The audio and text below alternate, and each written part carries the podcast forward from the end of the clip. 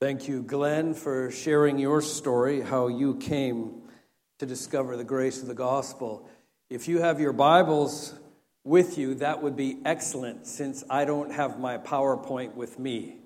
So you will have to follow along, or else take my word for it. This is a message from Acts chapter five, beginning in verse twelve. It is a long passage. I'm not going to read it all. So you want to keep your finger there in Acts chapter five. The title of the message is Support from Surprising Sources. Uh, now, I, I think it's fair to say, and you probably would agree with me, that language can be fluid. So sometimes if you are an adult parent of teenagers, you might wonder why you don't have a pocket translator with you sometimes, because they're using words that you believe are English, um, but you don't really understand what they are. In fact, I, I was fascinated to notice that the Oxford Dictionary had to add almost a hundred new words to the dictionary in two thousand sixteen. They're words that just kind of bubble up from the street, that people somehow start using, and then it becomes common speech. Words like Trumpism. I'm not going to say what that means, but it's now a word. And Brexit, that's a word, right? And and bruncheon, which is like luncheon, only earlier, right? So these, these are the kinds of words. I like finger pointers. Finger pointers is when you do something, obviously, to get scrutiny that you don't want, like forgetting your PowerPoint. That's a real finger pointer, right? Hackability, that's a word. Uh, he, here's a word that used to be in common use, but it's developed a, a new meaning, and frankly, it's a, a little bit irritating to me. The word is disrespect. Now, disrespect is a noun, right? It means contempt or, or scorn, but now that noun has become a verb. Don't disrespect me, man. Which is not a real word, but now it is. In fact, I just checked the news last week just to see what was in the news, and this was one headline. Indian cricketer warned, don't disrespect Australia. Australia's sensitive that way. They don't like to be disrespected. And there is an American football player, a famous American football player, American football, on trial right now this week, Uh, for murdering two men. And he is alleged to have shouted, disrespect this, as he emptied his clip into them. And, and of course, closer to home, we have two nations, right, that are holding its citizens hostage because nobody's going to disrespect us. So, so here's the question I would like us to consider as we look at the radical transformation the gospel brings into every human heart. What are the things in your life that cause you to rejoice? What, what are the things that would cause you to feel honored, respect? Now, what would it take for you to look back at the end of this week and say, wow, that was an awesome week for me? As we look at this, we're going to find out that not only did the gospel empower these new believers to boldly declare good news, but last week it empowered them to shed the myth of ownership and embrace stewardship. But also this week, we are going to discover that the gospel allowed these first believers to dramatically shift definitions, expectations of what is honor and what is respect and what brings joy to the human heart. And, and first, I want us to look at verses twelve through sixteen and this subheading, expect to come as I am, but don't expect to remain that way. Here's what we read in verse twelve. Now, many signs and wonders were regularly done among the people by the hands of the apostles, and they were all together in Solomon's portico. Now, it's important to note that there's a shift, right? There's this slow progression, this slow incremental change that's occurring at this moment. In fact, verse eleven, which we barely mentioned last Sunday, is the first time that the word church is used in association with this group of new believers. It's the very first time. And don't think of it as a religious term, because in the secular world, that word simply means assembly, the body, the group. And the first time that is used in the, in the book of Acts is in verse eleven. The group met. Right? And, and now in verse twelve, we see a subtle shift. They are still considering themselves Jewish people. They are still worshiping in the temple, but they've shifted away from inside the temple to Solomon's porch, which is right outside the eastern wall of the temple. Still within the authority of the temple, there was a roof and a walkway and stairs, and people would gather to be armchair philosophers and religious theologians. They would just share thoughts together. That's where this group now had gathered. They were spilling out of the temple, and now they were right at the edge of the temple at Solomon's porch. That's where they were, and stuff was... was happening. I find it interesting that we see in verse thirteen, perhaps because of the situation with Ananias and Sapphira, perhaps because they saw two people drop dead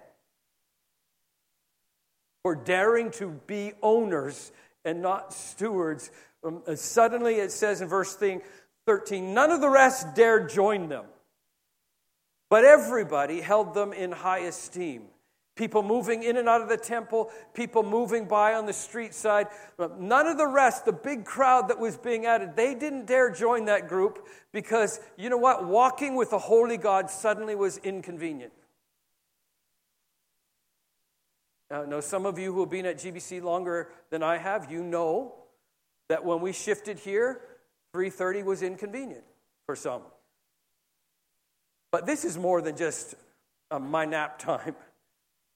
This is slaying in the spirit. Now understand this, when God slays you, you're dead. Right? Just to, to clear up that bit of contemporary theology. They just died. And, and so because of that, this fear of the fear of God's was saturating the community, and some people just uh, couldn't bear to join. Now, verses fourteen and sixteen. Now this, this is going to make some of us a bit nervous. And more than ever, believers were added to the Lord. Not to the church, they were added to the Lord, to his body. Church is not a building, it's biology. Multitudes of both men and women. So as they were losing some, they were picking up some.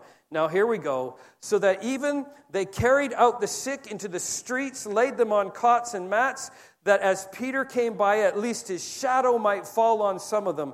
The people also gathered from the towns around Jerusalem, bringing the sick and those afflicted with unclean spirits, and they were healed. Now, Acts is biblical narrative. I need you to hear me say this. We should be extremely cautious about developing fundamental theology based upon biblical narrative. Biblical narrative has a goal, not to provide a theological foundation, but to tell the story of what happened. And what is happening in Acts chapter five is people are coming to Christ with an imperfect faith. They're coming to Christ and interpreting what they're experiencing within the framework of their pagan mindset. In other words, it was believed that the soul force of a man held was held in his shadow. Now, now, in case you're wondering, this tradition was carried all the way to Vancouver, British Columbia in nineteen fifty-seven when I was born there. Because I remember with my brother going to school with the southern sun on our back, and it was casting our shadow. My brother constantly running ahead, jumping on my shadow and said, "I killed you, you're dead." because of this concept that a, a, a mythical life force was held in the shadow. That was it. That's why some people walking some parts of the day, look at how long my shadow is. Powerful, man.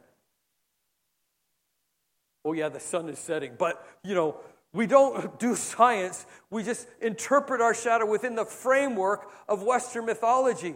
This is important because some of you are thinking, I'm not sure if I can follow Jesus. I'm not sure if I can be baptized because I don't have the whole thing down yet.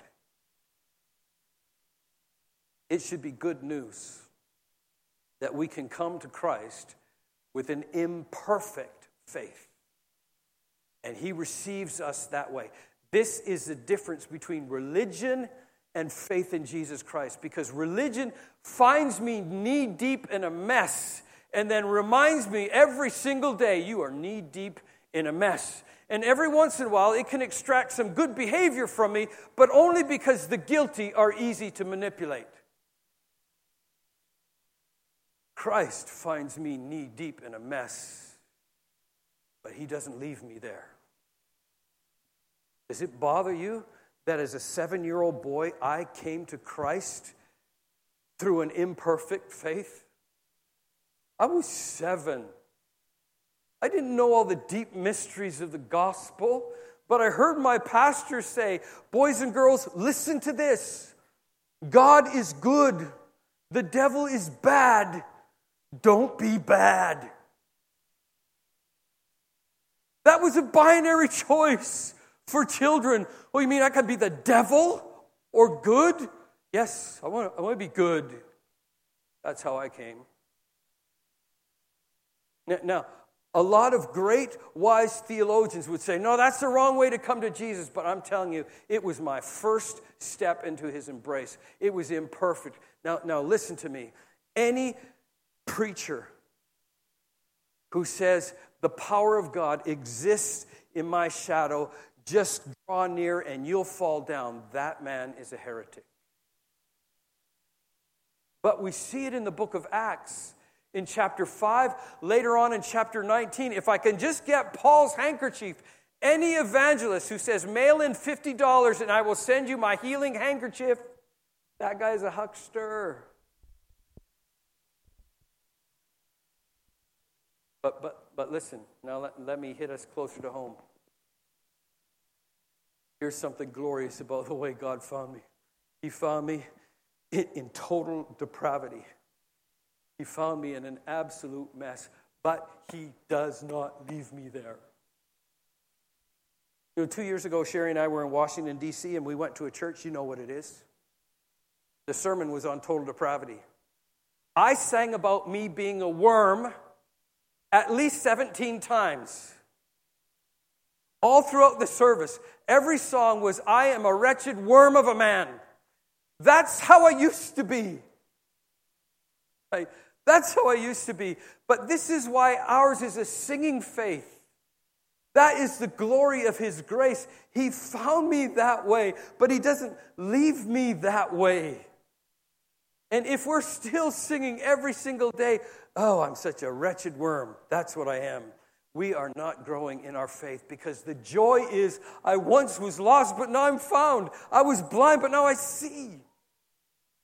It's the joy that bubbled up in the psalmist's voice when, when he said, he drew me. This is Psalm forty. He drew me out of the pit of destruction, out of the miry bog. He set my feet on a rock, making my steps secure. He put a new what? Song in my mouth.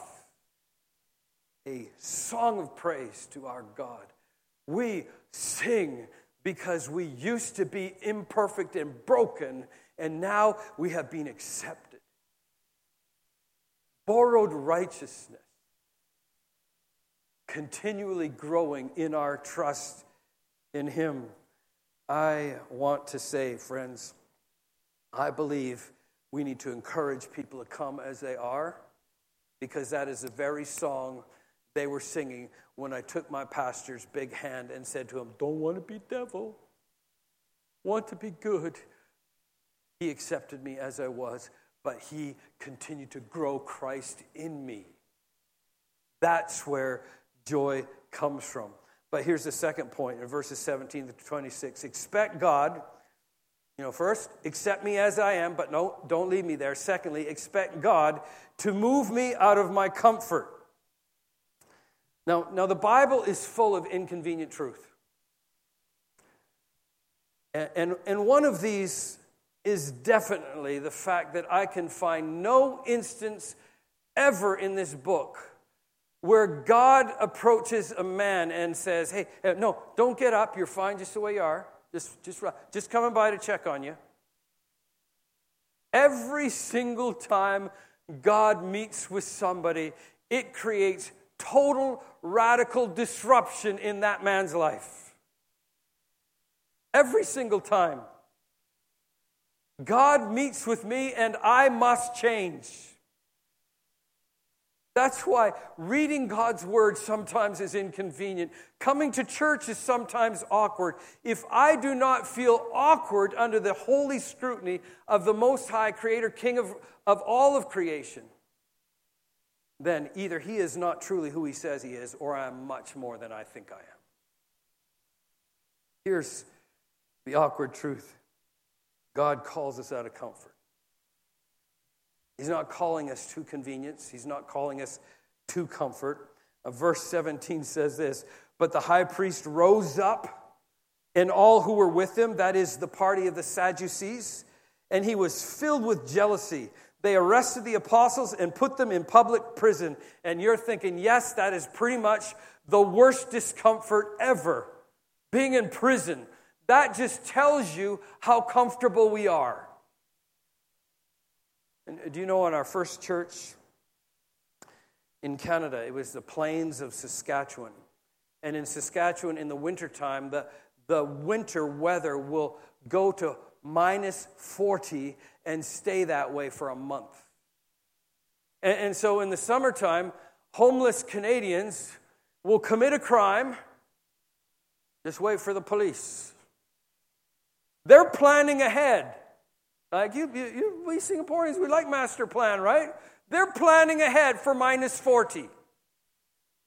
And, and the worst thing that could be happening to them is if they get arrested and the judge decides, hey, you don't need to go to prison for this. Just don't do it again. Then they will go to seven eleven again, steal something bigger, and wait for the police. Why? Because when it's outside minus forty, prison is awesome. So, so I just want you to know that I'm not talking about prison being the awkward part. I'm not, I'm not talking about it being the uncomfortable part. Here is God calling his followers out of comfort. Verse eighteen through twenty-one. But during the night, an angel of the Lord opened the prison doors and brought them out and said, go stand in the temple and speak to the people all these words of life. And when they heard this, they entered the temple at daybreak, and they began to teach. You know, you know, I notice Christians are really, really bold when we're all together in a big group. I notice we're most not ashamed of the gospel when we're all in a building together. And in fact, let me just be honest, I never am this bold on the M R T. But, but what if God is saying to his people today, at the end of this long speech, I'm going to open the doors to that jailhouse, go out into the temple, and teach all the words of this life. That's suddenly minus forty. That's suddenly inconvenient. You see, the truth of it is, missions does not require jet fuel.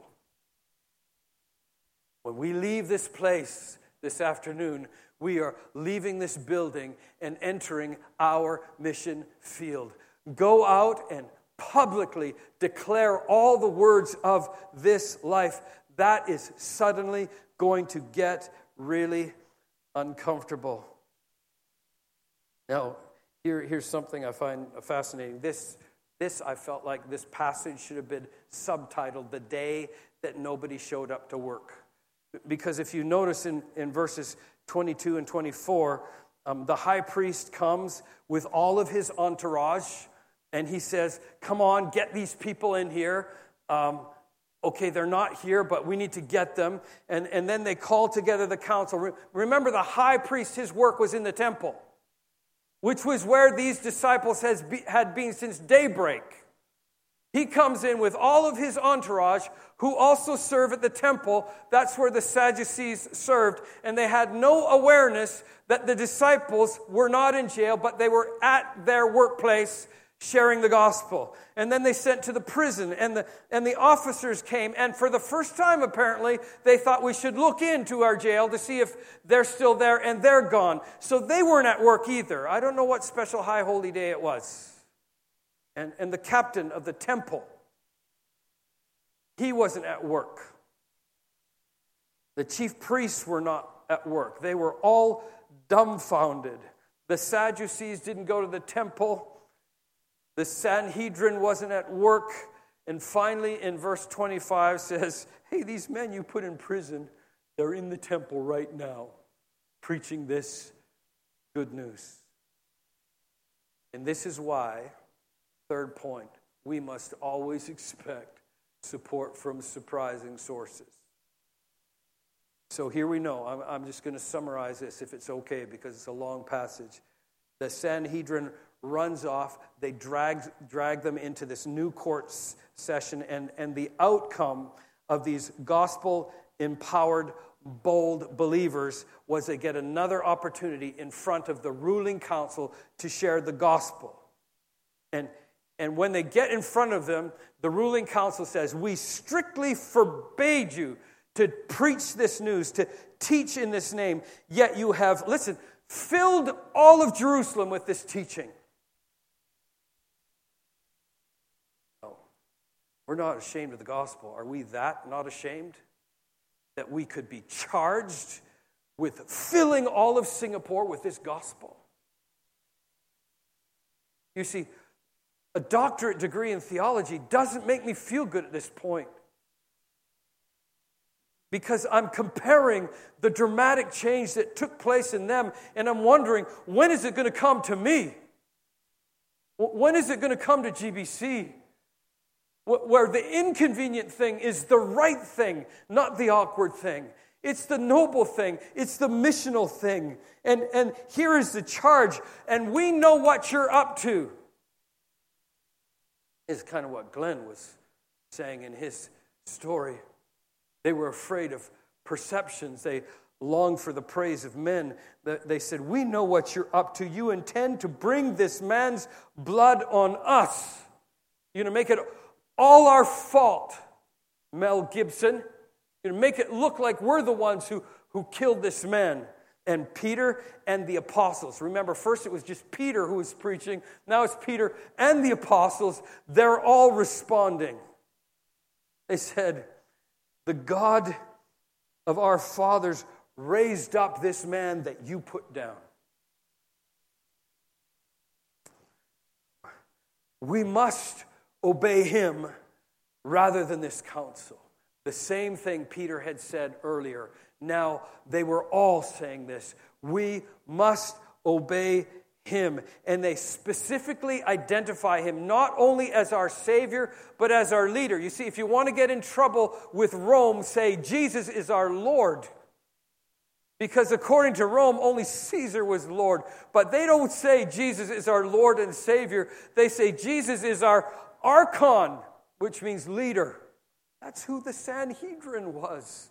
They were the archon, the leaders of the people. The apostles are now saying, you're not that for us, it's Jesus. We get our instructions from him.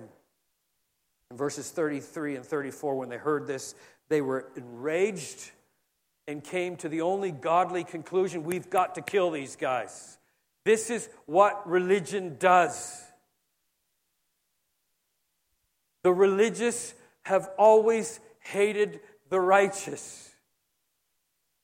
How is it that in the act of offering religious devotion to God, Cain gets this amazing thought, I think I'm going to kill my brother? That's the way it has always been. Religion can be identified by that. Their only conclusion is, we need to kill these guys, but they couldn't do it in public because there was so much talk about these men. And right in the middle of this, support comes from an odd source, from a Pharisee. His name was Gamaliel. He's not just mentioned in the Bible, he's mentioned in the Jewish Talmud. Now, the Talmud is different from the Torah. The Torah, according to Jewish thought, is the law of God passed down by the hand of God to the hand of Moses. The Talmud was the oral law. I would have so much more authority, by the way, if we had oral law in Baptist committees. But we don't have that. In the oral law, Gamaliel is listed. He is the first identified not as a rabbi, teacher, but as a rabban, which means the president of all Pharisaical ruling councils. He was an influential man, and he's also mentioned in the Talmud as having one particularly impudent student. And we'll learn his name a little later on. He was Gamaliel, the teacher of the teachers, and he stood up and gave a lesson to his students. Let me give you a brief lesson on messianic movements. And he started in verse thirty-six. Remember, Theudas, he rose up, claiming to be somebody. A number of men, about four hundred, followed him. He was killed, and all who followed him were dispersed and came to nothing. This is what happens in our history. Messianic movements come to nothing. In fact, Gamaliel wasn't the only one who wrote on Theudas. There was a secular Jewish historian who became a Roman citizen, and up until his old age, he kind of cloaked himself in Romanness. He cut his hair like a Roman. His name was Flavius Josephus. He mentioned Theudas led a group down to the Jordan River, promising to separate the waters, but instead he was ambushed by some soldiers, and they separated Theudas from his head and carried it into Jerusalem. And all of his followers were dispersed, and the movement came to nothing. That is historical support for the biblical record. And then in verse thirty-seven, Gamaliel goes on, and after him Judas the Galilean came.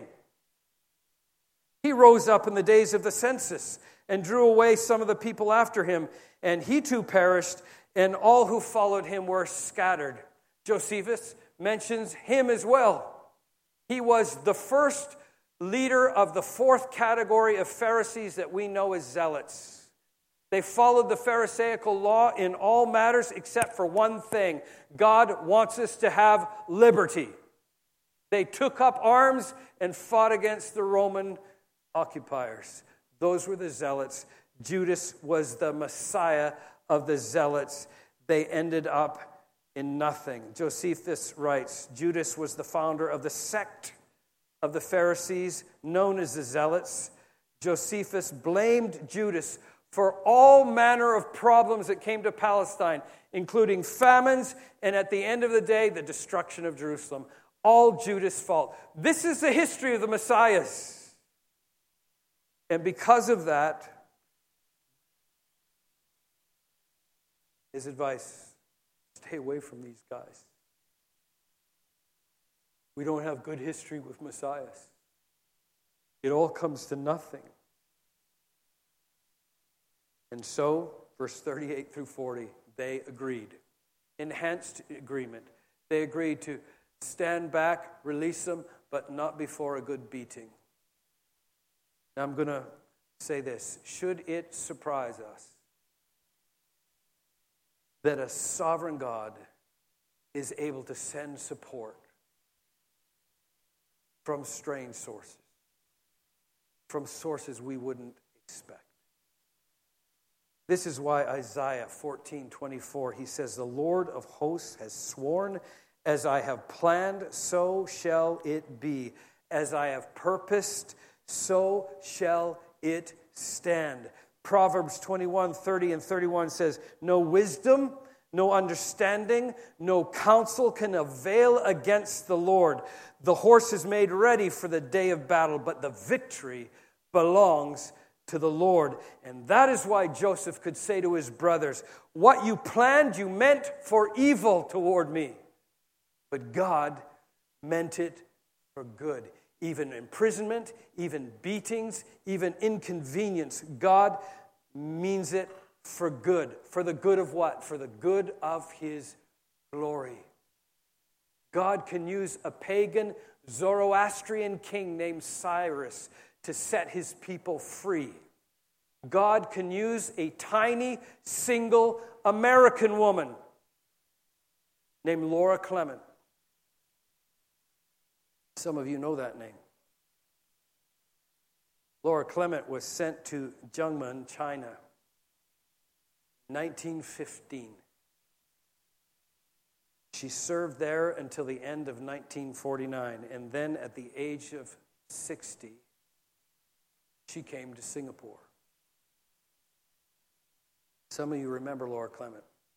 In fact, I, re- I don't see Pat Chan here, but I enjoyed hearing Pat Chan talk about little Laura Clement visiting door to door in her neighborhood, and her mother hiding all the mahjong tiles, hiding in the toilet, because how to say no to that lady.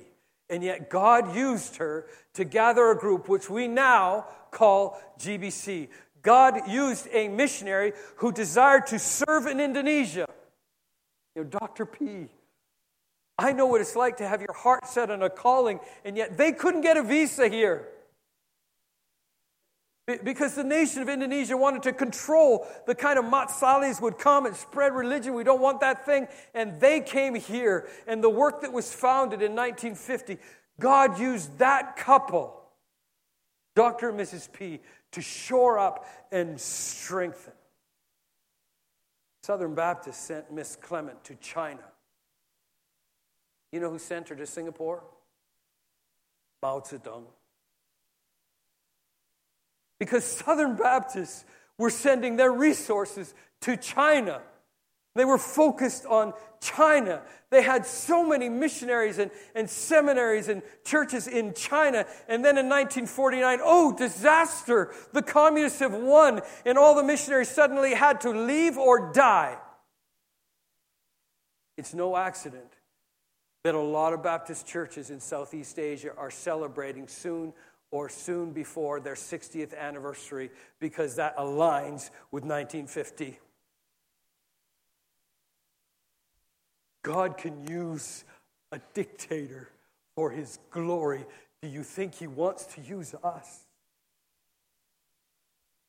Do you think he is able to use me, who came to him with imperfect faith? Do you think he's able to use you? Yes, he can. And, and notice, it requires something of us, though. And this is the very last thing. Oh, we still have four minutes. Verses forty-one through forty-two. Expect the object of honor to shift from Ian to him. This is really important. We cannot have unity if there are people among us who are seeking personal vindication. And let me say in, a, in the gentlest way I know how, if you've been damaged by somebody, someone has hurt you, I want to say this to you gently. God is not interested in your personal vindication. He's interested in vindicating the glory of his name, the name that has been made an abomination among the nations, according to Ezekiel thirty-seven. I am going to act on behalf of my name. It's not because of you, O Israel. It's not because of you, O failed missionaries. It's not because of you, O churches that seek glory for your branding or for your pastoral staff. Here, Here is the amazing thing that the gospel did. It shifted this allegiance of glory from those who were men to the God who created all things. Then they left the presence of the council after that beating doing what? Rejoicing that they had been counted worthy to suffer dishonor for the name. I have suffered dishonor in my life. But to be honest with you, when I suffer dishonor, it's because I've been an idiot. Peter would encourage you, you know, suffer for doing what is right. These, these apostles stood in the winter of that temple, preached boldly the good news of Jesus Christ, and were beaten for it. And in, as a result of that, they celebrated that they would be counted worthy to suffer dishonor for the name.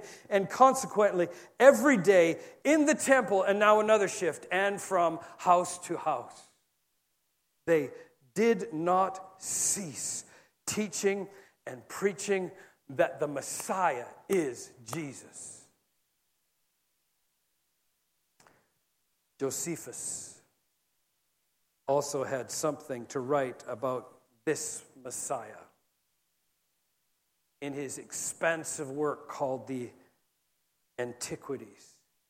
He wrote this: about this time there lived Jesus, a wise man, if indeed one ought to call him a man, for he was one who performed surprising deeds.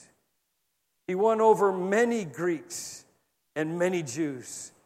And when upon the accusation of the principal men among us, Pilate condemned him to a cross, those who first came to love him did not cease.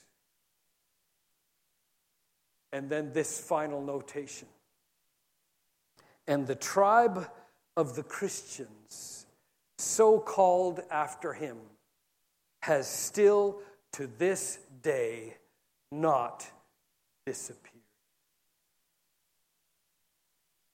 Other messiahs died, their people disappeared, but this one died, rose again, and his people could not stop talking about what they had seen and heard. What about you? What have you seen and heard?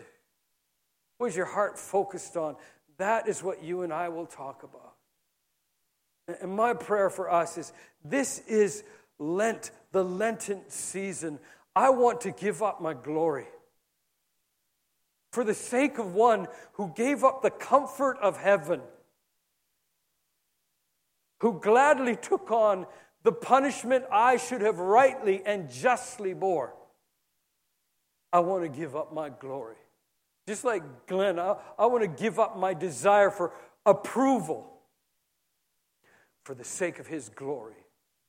Because if we will see that kind of experience in G B C, we will allow ourselves to diminish and say, more Christ, always Christ, everything him, in him, through him, he is everything. I want to invite you to bow with me for just a moment. I wonder if this afternoon, in this holy moment, I wonder if during this, the second Sunday of Lent, you might need to say, God, I, I am so exhausted, constantly seeking approval. And if your Spirit comes, not for my personal approval, but for yours, and fill me afresh. Empower me for this assignment, to leave this place and saturate my mission field with the news of this life, full and abundant. And if you're here and you're you're you're struggling with this whole faith issue, because you know everything in your world is this faith is just counterintuitive. You know that you get ahead by everything your hands accomplishes. You're full on saturated by a passion for meritocracy. I'm asking you to give up your meritocracy for the sake of a king who is eternal, for the sake of his glory, this Lenten season, would you say, I give it up. My gift to the cross is my personal ambition, my personal need for approval. I give that up for the sake, glory of Christ. Father God, I pray that you would encourage us by the moving of your Spirit. Fill us for the purpose of this assignment. Embolden our hearts to share good news, not by rote memory, but just out of the natural flow of the joy of realizing we were lost, but you found us. We were blind to spiritual things, but you opened our eyes. We were far from home, and you have given us a home in your embrace. Father, let us be this week good stewards of this gospel. Let it bubble up in us and flow all over our friends and neighbors and our family so that you might be honored, so your name might be vindicated in this city, in this nation, and around your world. We ask this in Jesus' name. Amen. As we close our time together, I want to invite you to stand with our worship team as we sing this song of response.